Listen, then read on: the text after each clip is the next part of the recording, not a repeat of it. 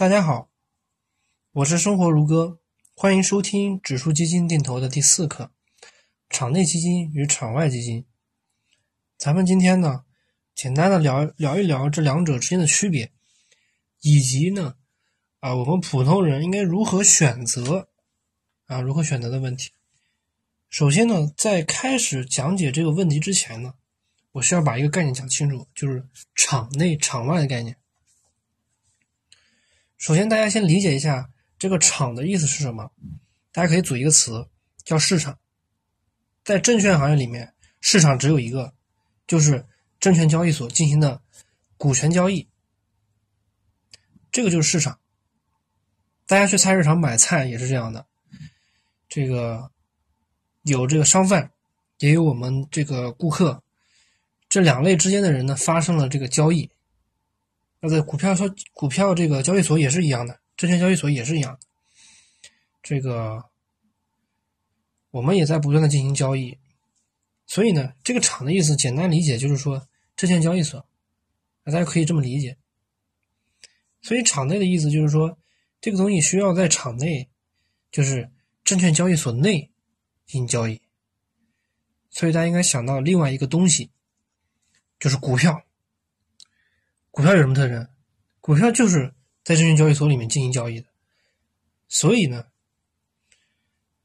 这个场内的意思就是说，这个东西和股票有一定的相似之处，它和股票一样，股票啊，股票类似，它也是不断的进行交易的。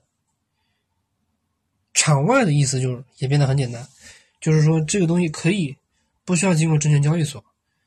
大家呢，在证券交易所以外就可以进行交易，这个是场内场外的意思。所以呢，场内基金，大家后面加上“基金”两个字，也变成也变得非常好理解。场内基金的意思就是说，它和股票一样啊，它和股票一样，它也它每时每刻的价格都是不断的变化的，不断的变化。这个就是场内基金。场外基金就是说。它只有到了每天，它只有净值的概念。场外基金啊，它只有净值的概念，没有什么价格的改变，它都是用净值来算的，啊，都是用净值来算。所以咱们简简单聊一聊这两者之间区别啊。这个场内基金呢，它有一个特点，就是说无法手动，无法啊这个定投，无法定投，它必须要你自己去主动去购买。和股票一样，你要提出一个报价，这个比较就是你要开通证券账户了，啊，你要开通证券账户，和股票一样，就和股票一样，每天进行买卖。然后这个费率的问题呢，它股票交易啊，每次交易啊都要收取佣金，这个都差不多。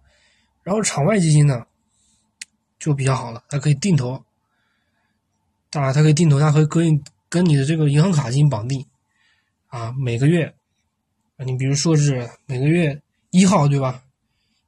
一千块钱，每个月早上他那个啊，每个月一号他就自动扣了，就自动买入了，非常方便。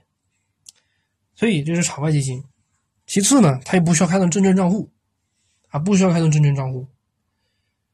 我的建议呢，就是说大家在开始，大家大家是这个啊新手投资者的时候呢，不要去接触股票啊，不要直接接触股票。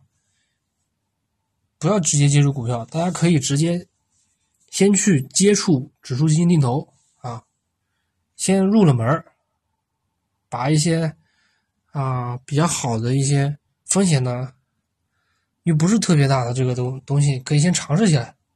比如说指数基金定投，大家可以尝试一下啊，尝试尝试起来。其次呢，它这个费率，这个费率的问题。这个和这个场内基金相比呢，它的这个费率呢，稍微要高一点点，稍微要高一点点。但其实大家根本就不需要在意，为什么呢？因为这个费，因为这个基金公司呢，它都想把自己的基金产品卖的更多一点。所以，如果说你的基金的这个费率它特别高的话，它它就没有那么多优势。所以，各个公司都使出浑身解数。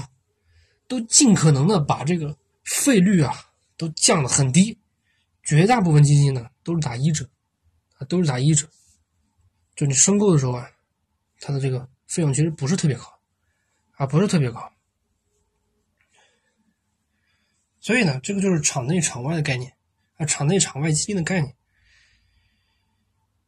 然后呢，对于我们普通投资者呢，我的建议就是说，你先把这个指数基金的这个完整的投资的框架呢，你梳理起来之后，你对这个东西有了很深的概念之后。很深的就很熟悉的时候啊，你再去碰场场内基金，就是和股票一样，你可以去尝试啊。在刚开始的时候呢，你就先尝试这个场外基金，就是咱们买的基金产品啊，就是咱们买的基金产品，各个基金公司啊，他发行的各种啊基金产品，各种咱们说的这个指数基金啊，你就可以去买。就是基金公司出的这种指指数基金的产品啊，都可以去买。所以呢，这两概念呢，今天给大家讲清楚了，咱们下次再见。